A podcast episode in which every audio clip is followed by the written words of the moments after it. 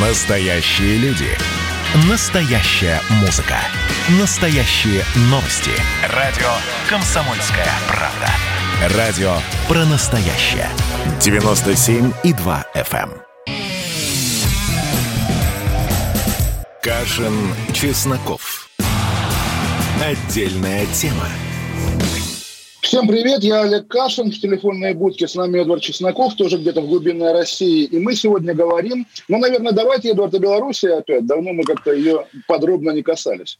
Да, мой дорогой Олег Владимирович, ибо есть новости. Враг не дремлет, но мы наносим контрудары на полях гибридных войн. Министерство обороны РФ и РБ подписали постановление о совместной работе по противодействию попыткам фальсификации причин, итогов и наследия Второй мировой войны и победы в Великой Отечественной войне. Это цитата. И теперь понятно, что после этого, наверное, Тихановская отменит стачку, а Запад прекратит финансировать Белсад.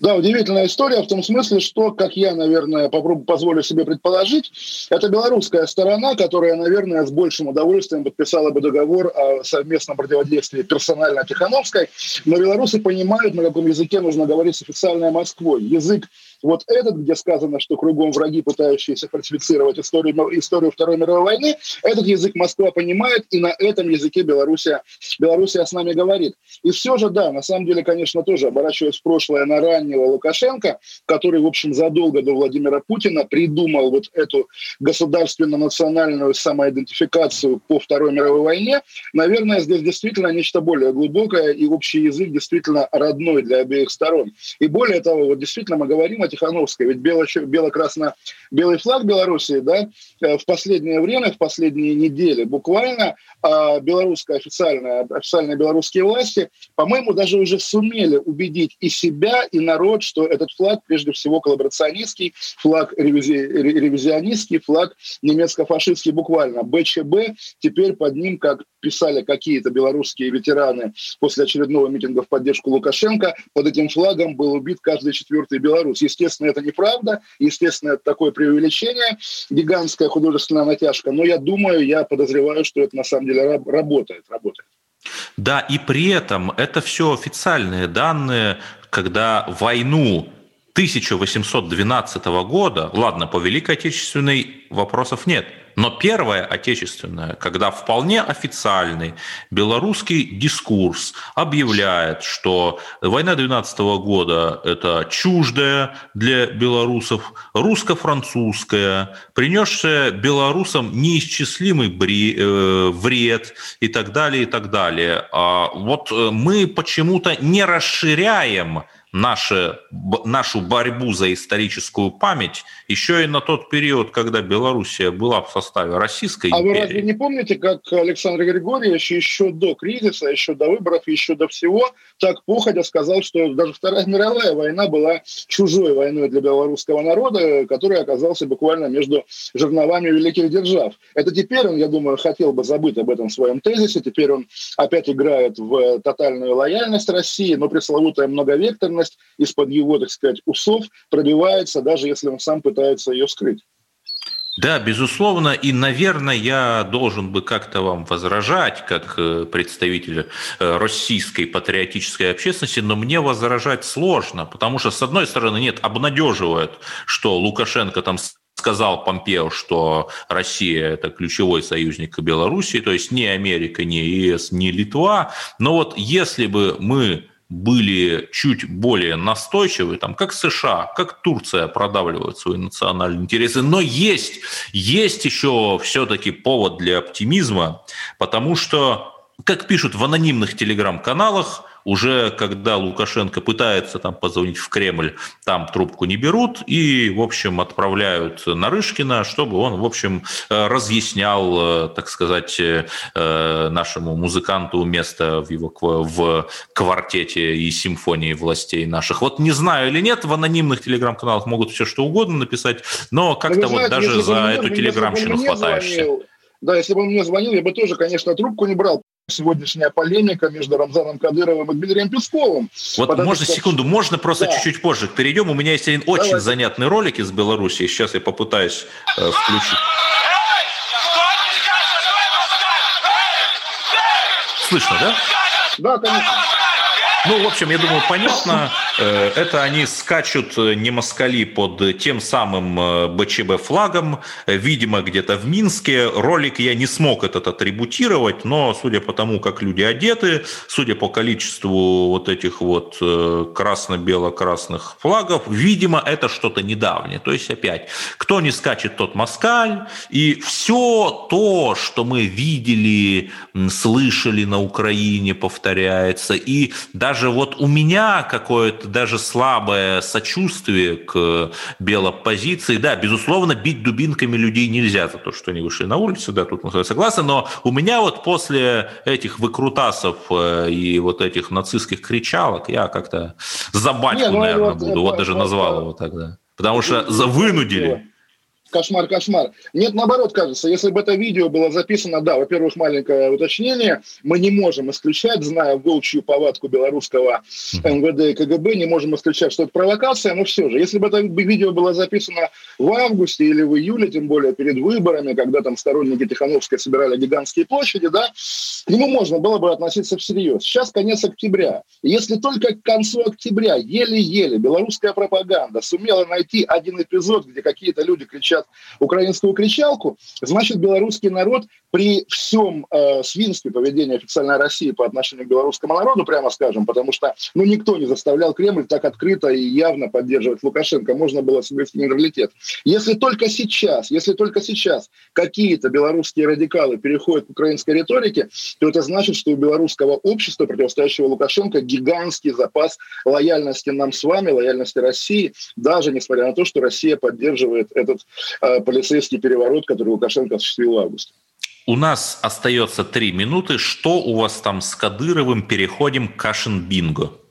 Кашин-Бинго, да, но на самом деле Кадыров и Песков, потому что вчера, если вы помните, я рвал и металл по поводу того, как Рамзан Кадыров комментирует посмертные почести отданному отданные обезглавленному в Париже учителю. По этому поводу Кадыров и его как бы, сотрудники почти открыто угрожают Макрону новыми терактами, облекая это, конечно, в такую форму, что вот Макрон, ты сам провоцируешь терроризм, ты Нет, сам... Ну, они эмоциональны, да. Ну, они эмоциональны, да, ты вынуждаешь людей к терроризму. Дословная цитата из обращения Рамзана Кадырова к Макрону. Я вчера говорил, что это может быть оправданием терроризма, и сегодня, может быть, даже действительно нашу вчерашнюю программу услышал Песков, который, ну, помимо того, что как бы как он обычно умеет говорить, не вопрос Кремля и так далее, довольно жестко сказал, что э, комментарии по внешней политике – это прерогатива федеральных Э, чиновников, президента и министра иностранных дел, а не главы региона. И Кадыров ответил ему немедленно. Надо сказать, что да, мы как-то привыкли, что если Песков произносит финальное какое-то слово, то дискуссия закрыта. А здесь Кадыров дискуссию продолжает и говорит, что обращался к Макрону не как глава российского региона, а как мусульманин. И дальше повторение всей этой площадной брани в адрес французского президента. Мы, на самом деле, тоже, вот уже не касаясь того, что Макрон, не Макрон, хотя я думаю, то, что российский, опять же, региональный руководитель, по сути, встает на одну сторону с очень сложным политиком Эрдоганом, то есть вот такой мировой фронт антимакроновский, да, Анкара Грозный, Москвы как бы здесь нет. Грозный через голову Москвы дружит с Анкарой, да, публично. Но вот, он вообще менее, с да. Катаром дружит и другими некоторыми персонажами, ну, у которых Катар с Эрдоганом-то натянутые отношения. Понимаете, да, в Катар вот мы с вами приедем, нас просто не поймут, потому что мы русские православные, да, по, по исламской линии дружить с да, его поймут, да. персидско-заливными княжествами, да, это, в общем, может быть даже нормально. Когда ты на пике, между прочим, Карабахской войны, где, по сути, участвует Эрдоган, встаешь на сторону Эрдогана, возникает вопрос, эй, Рамзан Ахматович, ну, он ответил на этот вопрос, что плевать он хотел на Пескова, плевать он хотел на Москву, у него есть свои соображения, он будет Эрдогану угрожать, э, Эрдогану, Макрону, господи. Слушайте, ну, понимаете, посол Франции в Швеции, по-моему, сказал, что Франция мусульманская страна, и, может быть, это оставить этот вопрос внутри умы, ну, там сказал кто-то что-то Макрону, конечно, там Наполеон, Деголь и так далее, и так далее. С этим мы поспорили, король солнца, что Франция мусульманская страна. Но сейчас вот такая данность, да, 30 секунд до конца и экспресс-реплика Кашина. Э, не, ну вы знаете, все-таки Франция отозвала посла из Турции, да, поэтому Франция еще не настолько лояльная мусульманскому радикализму страна, чтобы как-то всерьез об этом говорить. Ну а так тогда давайте уйдем на небольшой перерыв, наверное, и продолжим беседу о чем, Эдвард? О новостях культуры и духовности. Оставайтесь с нами. Радио «Комсомольская правда». Олег Кашин, Эдвард Чесноков. Вернемся после небольшого перерыва. Кашин, Чесноков. Отдельная тема. Настоящие люди. Настоящая музыка. Настоящие новости. Радио «Комсомольская правда». Радио про настоящее.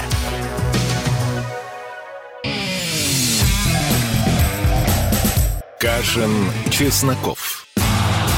Отдельная тема. Олег Кашин, Эдвард Чесноков. Продолжаем нашу беседу, которую Эдвард проанонсировал как беседу о культуре и духовности. И о чем это, Эдвард? Что у нас Новый храм в честь равноапостольных Кирилла и Мефодия при МГУ построят на проспекте Вернадского. Он будет рассчитан на тысячу человек, а на подземных этажах это такое повторение, наверное, лужковского дискурса, когда вот обязательно, чтобы не просто там какая-нибудь гостиница Москва, Москва-2, а, а еще и с подземной парковкой, построят духовный центр университета университета. Общая высота здания 46 метров. Сейчас там временный храм. Сообщают, что РПЦ пока не согласовала проект с Моском архитектуры. Это, кстати, э, такое студенческое либеральное медиа Докса сообщает, которое там регулярно ловило всевозможных преподавателей на харасменте. Ничего этим преподавателям не было. Может быть, и харасмента не было, не знаю. И я, меня это почему-то радует, потому что, э, во-первых, чем больше храмов тем меньше тюрем. А во-вторых, ну, это наш такой инновационный, гибридный, асимметричный ответ э, мусульманизации, исламизации Святой Софии э, Стамбульской, нет? Э, вы знаете, Эдвард, тоже, вот если вы ждете от меня какой-то шпильки в адрес университета или церкви, я как раз абсолютно спокойно к этому отношусь. Другое дело, что вот эта гигантомания, очевидно, да, причем, ну, поскольку это докса, можно считать, что это непроверенные данные, но поскольку там даже есть эскиз этого храма, и он, на самом деле, по масштабу напоминает буквально высотку главного здания МГУ, наверное, можно было подискутировать об уместности, о вписании в архитектуру, в архитектурный ландшафт района. Может быть, стоило построить строить по одному храму на каждый факультет, по храму поменьше, естественно. Но это, понятно, такой необязательный разговор. Так-то мы помним, на самом деле, э, у МГУ есть храм, мы знаем, он находится на улице Маховой, храм Святой Татьяны, которая покровительница студентов университета. И мы помним, на самом деле, очень драматичную борьбу за это здание, поскольку в советские годы, как часто бывало, в этом храме был устроен ну, Дом культуры, студенческий театр МГУ, в котором начинали карьеру совершенно многие выдающиеся деятели искусства, от Ролана Быкова, от Ролана Быкова до группы «Несчастный случай». И я помню, когда закрывали театр и отдавали здание церкви, Ролан Быков еще был живой, приходил туда, вставал на колени на сцене, умолял не забирать это здание. Здание забрали, и как бы это насилие над духом университета, конечно же, но на самом деле при этом насилие во благо. Да, как бы а, учитывая, что в конце 18 века там была масонская типография, векова такого, где всякие книги книги полузапрещенные печатали, э, так сказать, практически такие вот эти вот все неподцензурные блогеры и телеграм-каналы, практически как сейчас, только 200, получается, 30 лет назад, э, очень концептуально. Да, на самом деле, да. Более того, я единственный раз был в этом храме, когда, по-моему, протеерей Вигелянский пытался на, при Медведеве, да, была Медведевская оттепель, наладить мосты, настроить мосты между церковью и современным искусством. Они устроили очень душевную, очень хорошую выставку contemporary арта прямо в храме. Mm-hmm. И понятно, что каких-то особенно зловещих или скандальных работ там не было, но, по крайней мере, можно было посмотреть и подумать, тем более, что тема там во многом пересекалась с христианством, и с добром и злом. В общем, действительно, можно, не обязательно православие – это капуста в бороде. И если кому-то интересно наше мнение по поводу этого храма Навернадского, да, я бы буквально напутствовал его такими же словами, что пускай этот храм, в котором прихожанами, да, наверное, не только прихожанами, будут люди умные, образованные, интеллигентные, далекие от мракобесия, пусть он станет символом вот этого настоящего православия, а не того, которое нам подсовывают в радикальных формах от Сигумена Сергия до каких-нибудь светских людей, считающих себя носителями православной традиции во власти, не знаю, в погонах и так далее. Поэтому я с большой надеждой взираю на этот проект и думаю, что он будет реализован, несмотря на протесты либеральных, в том числе общественности. Вот это абсолютно прекрасно, когда в Кашине просыпается такой э, русский традиционалист-консерватор. И я с вами согласен. Вот я вспоминаю, вы сказали э, э, МГУ, Медведевская оттепель. Мне довелось 9, получается, лет назад быть на встрече Медведева с молодежью, которая происходила в стенах того самого журфака МГУ. И что интересно, после этого там э, активные студентки и студенты, по-моему, там даже Вера Кичанова была Вера на тот Кичанова, момент, конечно, устроили помню, символическое такое очищение МГУ, там типа лестницу, э, одну ступеньку лестницы протерли, типа вот мы убираем за Медведевым. Да. И сейчас-то, конечно, ты смеешься, потому что, ребята, вы что делаете? Вы понимаете, последняя была надежда либерализма, а она куда-то пропала. Мы плавно переходим к следующей теме. Давайте, мы что-то уж очень давно не говорили об Украине, надо Эдвард, поговорить. Секунду, секунду, я хочу да. ответить на вашу последнюю реплику, а. потому что, ну, не сочтите переходом на личности, но удивительное странное сближение. Вот вы рассказали, как были на встрече Медведева с молодежью на журфаке 9 лет назад, стало быть, в 2011 году. Я помню этот цикл его встречи, про него писал в коммерсанте тогда, что понятен контекст, да, после рокировки... А, большое правительство, там это сторонники Медведева Медведева во главе вот, Стины вот, Канделаки. Вот, вот, понимаете, да, именно что после того, как Медведев, собственно, удивил всех, отказавшись идти на второй срок и переуступив место Путину, от него отвернулись те, типа меня буквально, либеральные сторонники, которые возлагали на него какие-то надежды. И поскольку, да, он оказался в вакууме, Кремль понимал, что он окажется в вакууме, началась эта история с его сторонниками, с его встречами с молодежью, и я писал как раз, что вот приходит Медведев на встречу с молодыми учеными, с молодыми интернетчиками, со студентами, а там везде одни и те же люди из движения наши. И поскольку, поскольку, да, вы, а, вы меня раскрыли, теперь все да, знают, да, да, почему да, я там был, и что я там делал. Я же не был студентом были, журфака. Вы не были студентом журфака, именно. Ну ладно, это такая просто заметка на полях. Давайте про Украину. Что там у нас? Что Ох, как сообщил Следственный комитет. Вот вы упрекаете, мой милый Олег Владимирович, Следственный комитет в том, что он там стихи пишет, останки эксгумирует. А между прочим, он делом занимается э, два человека, установленные подозреваемые, которые напали на российское посольство в Киеве в марте 2016 года. Ну, четыре с половиной года прошло. Отлично. России, граждане России. Да, в том-то и дело. Да? Э, Михаил Агафонов и Ирин Белачеу с таким типично русским именем Белачеу. Да. Ирин, Они Ирин, Ирин. уже установлены а кроме этого, в рамках того же дела установлены и привлечены к уголовной ответственности семь граждан Украины.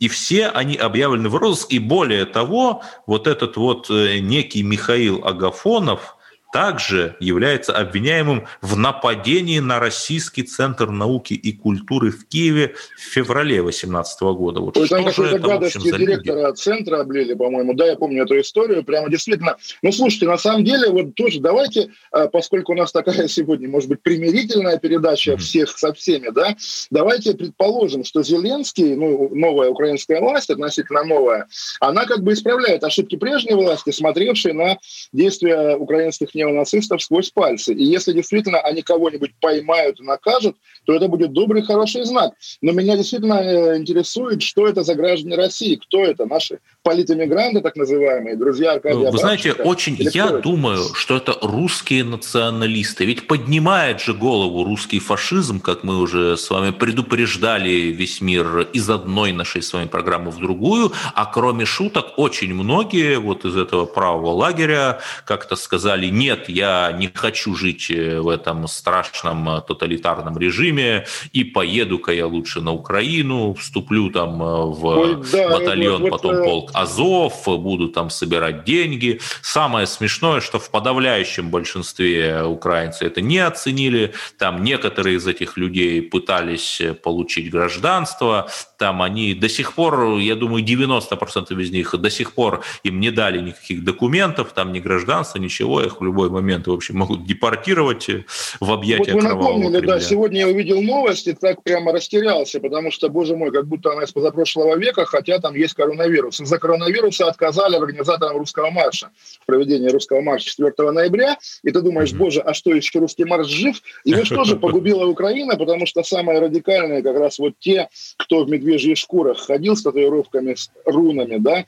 они уезжали на Украину в эти запрещенные в России батальоны. И между прочим, между прочим, между прочим, вот тоже что-то прямо вылетело из головы. О чем вы говорили до этого? Последняя ваша фраза была, мне тоже есть, есть что сказать, но я забыл. Нет, подождите, что... русские националисты, поехавшие на Украину. Олег вот, Владимирович, вот, вот, вот, принимайте вот, таблетки для памяти, а, это мы согласен, все забудем. Просто, просто именно я объясню даже, почему забыл, потому что вот в, скажем так, искаженном сознании некоторых людей а, русскими и националистами, и даже фашистами считаются те наши сограждане, наши, наши знакомые друзья, которые ехали воевать как раз на стороне народных республик, про которые можно что угодно говорить, какие они там, не знаю, несовершенные или коррумпированные, или криминализированные, но никакого, конечно, русского национализма ни в ДНР, ни тем более в ЛНР, как э, фактора нет. Так вот, сегодня из тюрьмы вышел, наконец-то, мой товарищ Александр Аверин, э, один из лидеров партии Лимонова «Другая Россия», тоже, в общем, не очень разрешенная в Российской Федерации. Он отсидел два или три года э, по очевидно сфабрикованном обвинению в контрабанде оружия. Он не сумел э, похоронить, проститься со своим лидером, потому что был в тюрьме, пока Лимонов умер. Лимоновым. сегодня, да, с Эдуардом Лимоновым. И сегодня я видел видео и фотографии Аверина такого в облике старого сидельца, выходящего из тюрьмы, и думаю, ну, хотя бы так, хотя бы так, какой, какая-то справедливость торжествует человек. Да, а потом, в общем, создалось да. общество политкоторжан и ссыльных, и потом его запретили. То есть, наверное, хорошо, что люди выходят из тюрьмы, и значит, наш режим – это на самом деле режим с человеческим лицом, и вы не это... можете этому возразить, потому что у нас остается 20 секунд до конца. Тогда мы вернемся через пару минут, и я просто вспомнил, как теперь называется дом политкоторжан. Он называется э, Центр киноискусств имени Никиты Михалкова на Поварской улице. Уходим на перерыв. И поговорим после этого о Второй мировой войне. Кашин, Чесноков. Отдельная тема. Георгий Бофт политолог, журналист, магистр Колумбийского университета, обладатель премии «Золотое перо России» и ведущий радио «Комсомольская правда». Авторскую программу Георгия Георгиевича «Бофт знает». Слушайте каждый четверг в 17.00 по московскому времени. А что такое деньги по сравнению с большой геополитикой? Мы денег тут не считаем. Кашин, Чесноков. Отдельная тема. Олег Кашин, Чесноков. Мы говорим о Второй мировой войне, и Эдвард приготовил какую-то домашнюю заготовку на этот счет, но я бы хотел его опередить, а именно вспомнить вчерашнюю беседу Елены Импольской, влиятельного культурного менеджера с Владимиром Путиным. Елена Импольская предложила в порядке борьбы с фальсификациями запретить, и Путин это поддержал, запретить э, сравнение советского режима и гитлеровского режима. В общем, Эдвард, такая новость на самом деле печальная. Подождите, подождите, так это еще с 2014 года такие ходят поползновения, что то ли запретили, то ли нет? Получается, нет, но в 2014 по-моему, запретили просто фальсификацию истории как таковую, ревизию роли Красной Армии. А да, да, сразу видно, что мы никогда с вами не привлекались по соответствующим статьям, потому что мы в них плаваем. Бог миловал, Бог миловал, дай Бог, чтобы и дальше нас это дело обходило. Но все же, вот я не знаю, давайте проведем маленький экспресс-тест. Может быть, совпадем, может быть, нет. Какое для вас произведение, художественное, публицистическое, какое угодно, символизирует вот эту как бы практику сравнения Сталина и Гитлера и большевизма и фашизма на немецком? А, произведение, можно сказать, современного искусства под названием «Латвийская республика», О. где постоянно постоянно приравниваются коммунизм к нацизму, где маршируют по улицам те самые штурмовики СС, не о старом поколении, а об их духовных последователях. Вот они, вот. Тогда уж Украина, наверное, потому что как-то мы... Че Латвия? Латвия где она вообще? Там я кроме Медузы Нет, подождите, не ну с Украиной-то мы же сняли санкции с э, какого-то краснокотлостроительного завода, завода поэтому все, мы с Украиной да, дружим. Да. Э, мы нашли даже вот этих вот э, людей, которые там атаковали наш культурный центр, о чем мы в прошлом блоке говорили. И я как-то вот Латвия, ее можно обижать можно, а Украину вот уже нет. Но вот э, вопрос, как быть с Россией, потому что для меня тоже, ну вот мы не совпали, но я тогда поделюсь. Конечно, знаковое в этом смысле произведение, я именно на это слово сделал акцент, это роман Василия Гроссмана «Жизнь и судьба», где, по-моему, впервые на русском языке, по крайней мере, по нашу сторону железного занавеса, положительный герой, рассуждая о том, что же это творится во время войны, подумал, что, черт подери, а как похожи советская власть и немецко-фашистская власть. Очевидно, именно этот эпизод стал роковым для романа, и вот та фраза Михаила Суслова, что ну, лет через 300, может быть, издадим, она, наверное, была, я думаю, обусловлена в том числе и этим эпизодом. Как мы понимаем, книгу издали значительно раньше, вначале в Иерусалиме, потом в Советском Союзе, а самое удивительное было лет шесть назад, когда наследников Василия Гроссмана вызвали в ФСБ на Лубянку и сказали, вот вы знаете, мы у вашего дедушки там 50 лет назад изъяли рукопись, так вот она, пожалуйста. До этого рукописи в распоряжении семьи и вообще издателей не было, и романы сдавали по каким-то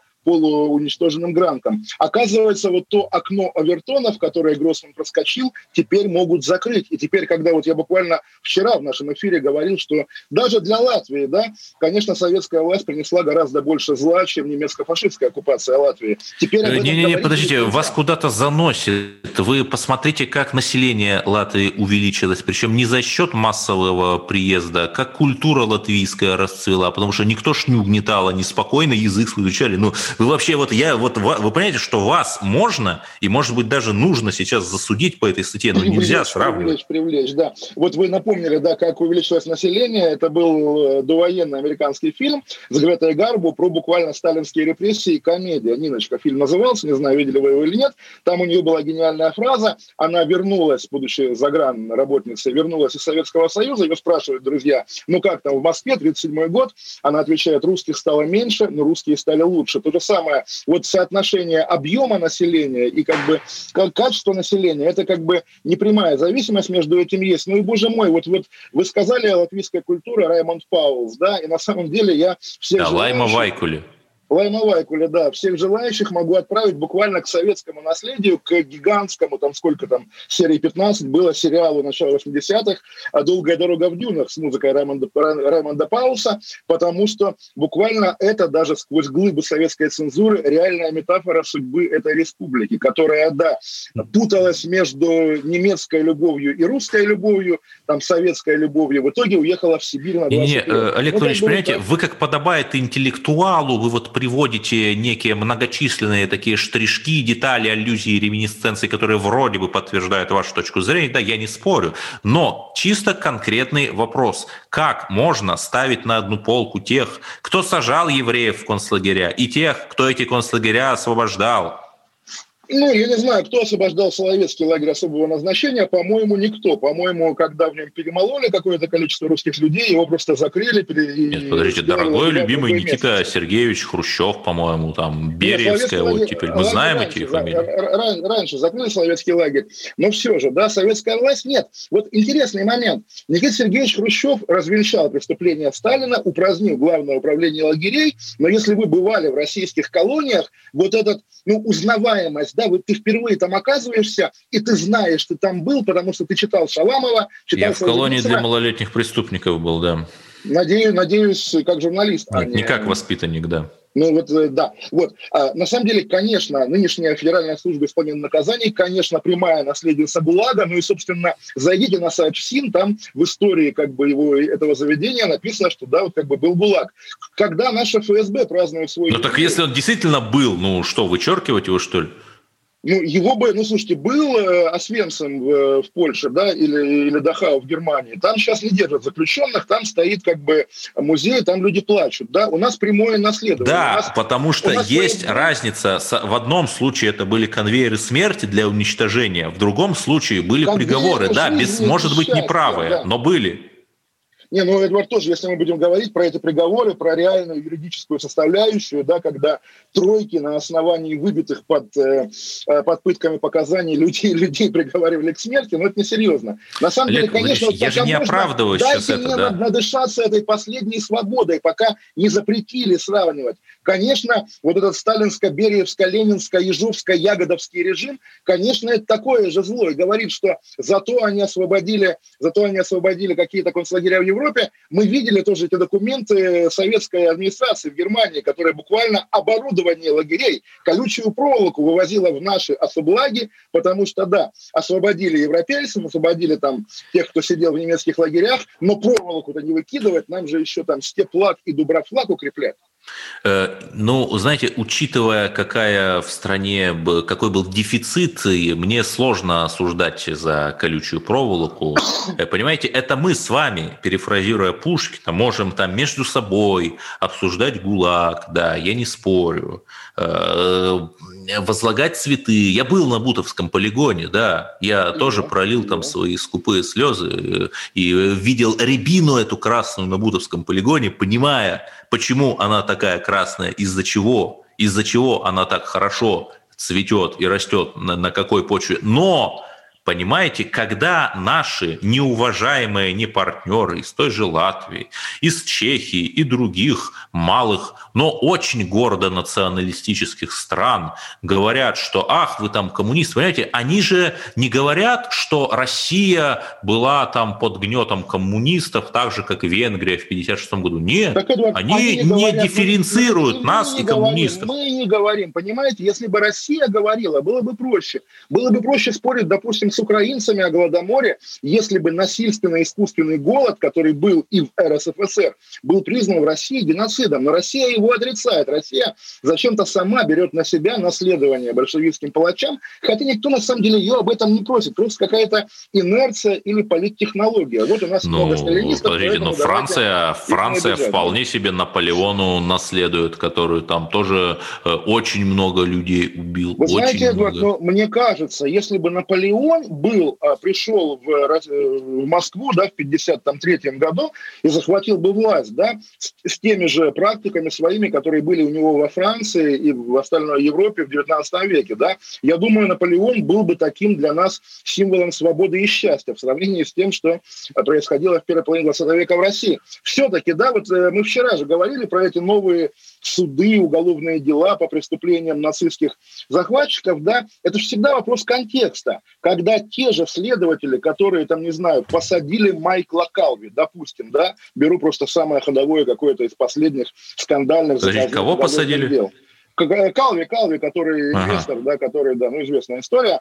Вот. А Нет, ну, если, ну там если... схемы были, там схемы были. Вот. Если те же люди, которые занимаются схемами, вдруг начинают бороться с Гитлером, начинаешь думать, а вот мы, мы можем им доверять, да? Ведь их репутация не такова, чтобы считать их Еще абсолютно... раз не знаю, вы добром, просто уже довольно добром. долго говорите, понимаете, ваша логика, что если мы там сами э, отмежуемся от большевизма, то они сразу же скажут, да, Россия хорошая, понимаете, но мы много чего говорим. Мы там говорим, что Крым русский, да, и что мы отмежевались от волюнтаризма Хрущева образца 54 года. Почему-то в этой логике нас не слушают и не соглашаются с всей. Почему в вашей логике должны согласиться? Э, не, ну, 40 Крым, секунд ладно, остается. Крым еще вскрытие покажет, потому что всего 6 лет прошло. Я думаю, рано или поздно Запад Крым признает. Ну а так-то вы назвали те страны, почему-то условно, там, не знаю, Франция или Испания особо не ругают нас за то, что мы похожи... Ох, ох, не, не, слушайте, в испанских да. газетах э, э, восхваляют голубую дивизию, которая там под Москвой, и под Питером и под Ленинградом вместе с Гитлером была. Ну, Они слушайте, еще голубая, те еще. Голубая дивизия, как, э, как итальянцы, как и венгры, не очень зверствовали. Они лениво воевали по всем воспоминаниям. Но воевали даже, и убивали даже... русских людей, что я ну, лично простить не могу. Воевали на фронте, всякое бывает. Война – это война, Эдвард, да, как бы, а геноцид – это геноцид, разные вещи. Давайте уходить на... Да, но мы, да, мы здесь уже не найдем, наверное, общего языка. Да. И оставайтесь. о чем говорить через две минуты. Да, оставайтесь с нами. Кашин, Чесноков. Отдельная тема. Общение, про обмен информацией, эмоциями. Миша, я не могу это письмо не прочитать. Вас приветствует город-герой Минск. Спасибо вам большое за вашу передачу. Слушаем вас всем цехом. Так, ну вот такой вот э, наш соотечественник из Пекина привет передает. Вот, э, но мы, с другой стороны, очень рады, что нас в Грузии слушают. Привет. Гамарджова. Гамарджова. Оттуда самые главные мировые новости у нас приходят. Мир стал плотнее, да, он стал более спрессованным. Комсомольская правда. Это радио.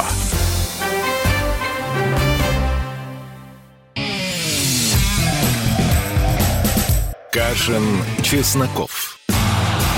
Отдельная тема. Олег Кашин, Игорь Чесноков. Давайте еще о новостях культуры, потому что я услышал слово «смешарики» в каких-то речах Эдварда и удивился. Да, и понимаете, мы вот выделяем там 10 или даже больше миллиардов на фонд кино, на какие-то чудовищные фильмы наподобие э, «Взломать блогеров», которые никто не смотрит и которые набирают ничтожное количество рублей в прокате, проваливаются. И при этом совершенно как в каком-то другом мире существует, например, такой проект, как «Маша и медведь», Например, такой проект, как «Смешарики», э, который абсолютнейшим образом э, как бы подспудно произрастает.